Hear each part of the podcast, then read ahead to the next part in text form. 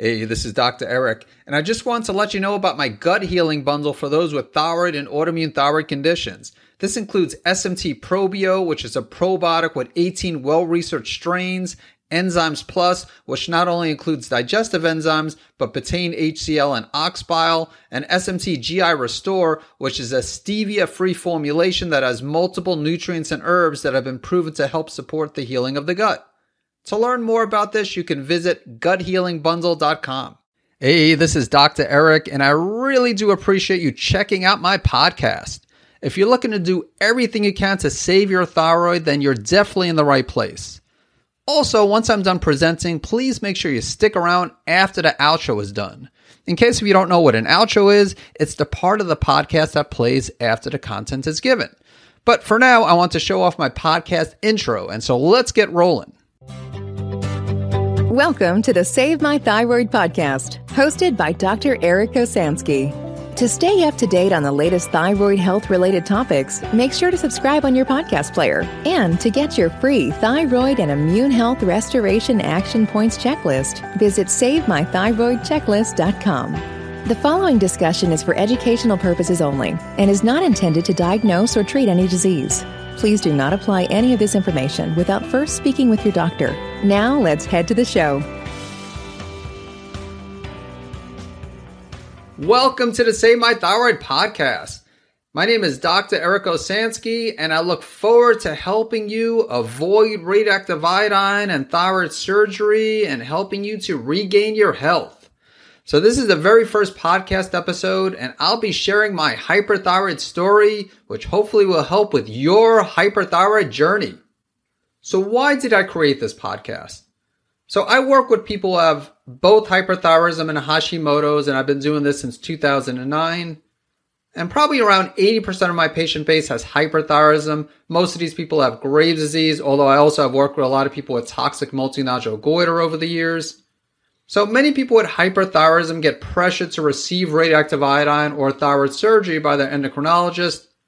And so this podcast will focus mainly on hyperthyroidism. However, if you do have Hashimoto's, you also need to save your thyroid as your immune system is damaging your thyroid gland. And over time, we want to try to prevent that. And just like with Graves' disease, my goal is to help people to restore the health of their immune systems. So it's really similar with Hashimoto's. So again, most of the people tune in will probably have hyperthyroidism and many of these people have Graves' disease. But if you have Hashimoto's, you also can benefit from some of the information I'll be sharing in future episodes. So I'd now like to briefly discuss my hyperthyroid story. So in 1999, I graduated from chiropractic school in Marietta, Georgia. And I opened up my chiropractic practice in 2000 in Concord, North Carolina, which is outside of Charlotte, North Carolina. And so I focused on traditional chiropractic techniques. And so I was diagnosed with Graves' disease, which was in 2008. Uh, actually, first I was diagnosed with hyperthyroidism, but then I saw an endocrinologist, and she's the one who officially diagnosed me with Graves' disease. But before being diagnosed with Graves' disease, I sold my chiropractic practice uh, which again, this was in Concord, North Carolina, and my wife and I decided to move to Charlotte. And so prior to being diagnosed with Graves' disease, I attended a couple of functional endocrinology seminars. I, I did attend a lot of nutritional seminars, but a, a, a few of them, two of that I remember, were specific on functional endocrinology. So I knew that I was going to take a natural treatment approach after I was diagnosed with both hyperthyroidism and Graves' disease, but I had no idea if the natural approach would work. So once again, in 2008, I was diagnosed with Graves, and at the time, I tried my best to remain optimistic, but honestly, I was scared as to what challenges I was going to face, and I was skeptical of whether a natural treatment approach would work. And the reason is because although I, of course, was open to natural treatment approach, I didn't know anybody else with Graves' disease who had restored their health or any other type of hyperthyroid condition. So I definitely was was scared and skeptical. That being said, I realized that conventional medical treatment didn't provide a long term solution to my health condition. And I knew that there was an underlying cause, and I was determined to do what was necessary to find or remove my triggers. And like many people with chronic health conditions, I started eating better and improved other lifestyle factors as well, such as improving my stress management skills. And testing also played a big role in fighting my triggers and underlying imbalances. And I'll talk in greater detail about testing in a future podcast episode. And I briefly mentioned earlier that I chose not to take methimazole, um, or I think I mentioned that earlier. So if not, I, I chose when I dealt with hyperthyroidism and eventually Graves' disease, the endocrinologist did recommend methimazole, but instead I took the herb bugleweed and I also took the herb motherwort. And again, I'll talk more about these herbs in future podcast episodes. And it took approximately nine months before all my tests normalized and I was off of the herbs. So since 2009, I've had a practice that focuses on thyroid and autoimmune thyroid conditions. And in addition to being a doctor of chiropractic, I've gone on to receive a master's degree in nutrition. I'm a certified clinical nutritionist, and I'm also a certified functional medicine practitioner through the Institute for Functional Medicine. And in 2011, I wrote a book entitled Natural Treatment Solutions for Hyperthyroidism and Graves' Disease. And now it's in its second edition. And I also wrote a book on Hashimoto's called Hashimoto's Triggers, which was in 2018.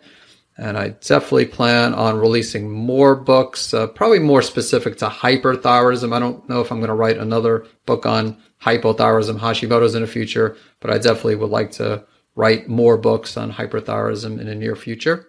And then in the summer of 2018, I was diagnosed with chronic Lyme disease. And this really changed my perspective on the role of infections in thyroid autoimmunity. Now, in my case, Lyme wasn't a trigger on my Graves' disease condition, as again, I was diagnosed like 10 years earlier with Graves, although I was concerned about relapsing. And again, fortunately, I did not. But for many people, Lyme and other types of infections can be a trigger.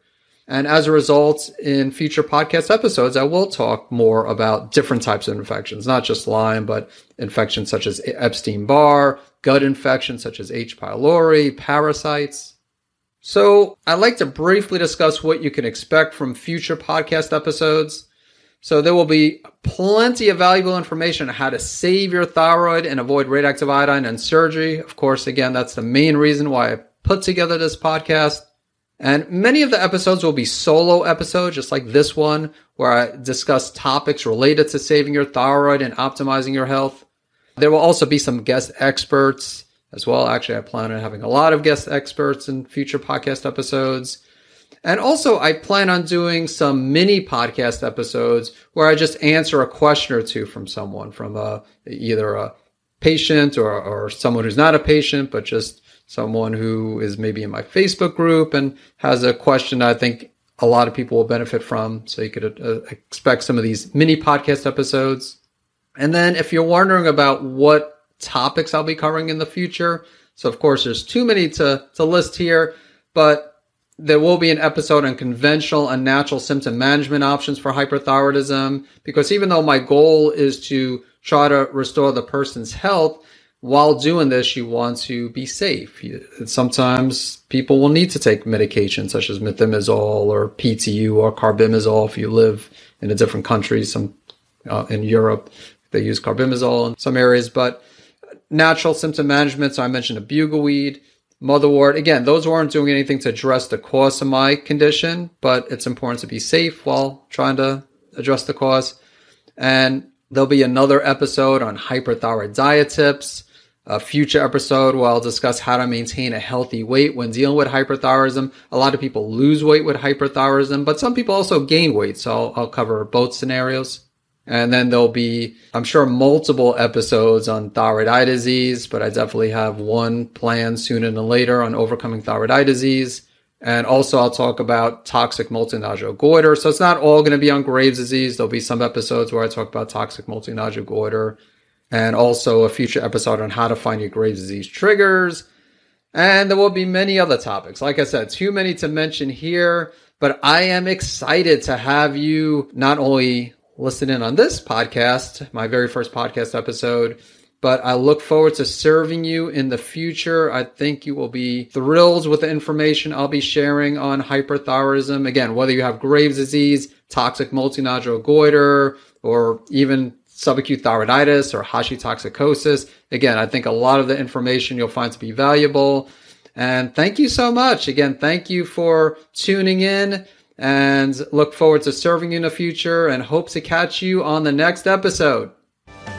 Thank you for listening to the Save My Thyroid podcast. If you haven't done so already, make sure you hit subscribe to stay up to date on the latest thyroid health related topics. And if you enjoyed this episode, please consider leaving a review. Thank you so much for tuning in. Well, I hope you enjoyed my very first podcast episode. When going to the movies in the past, after the movie was over, the credits would run and everyone would leave. But these days, a lot of movies have a post credit scene. And so I figured I'd do a post outro scene or segment, whatever you want to call it.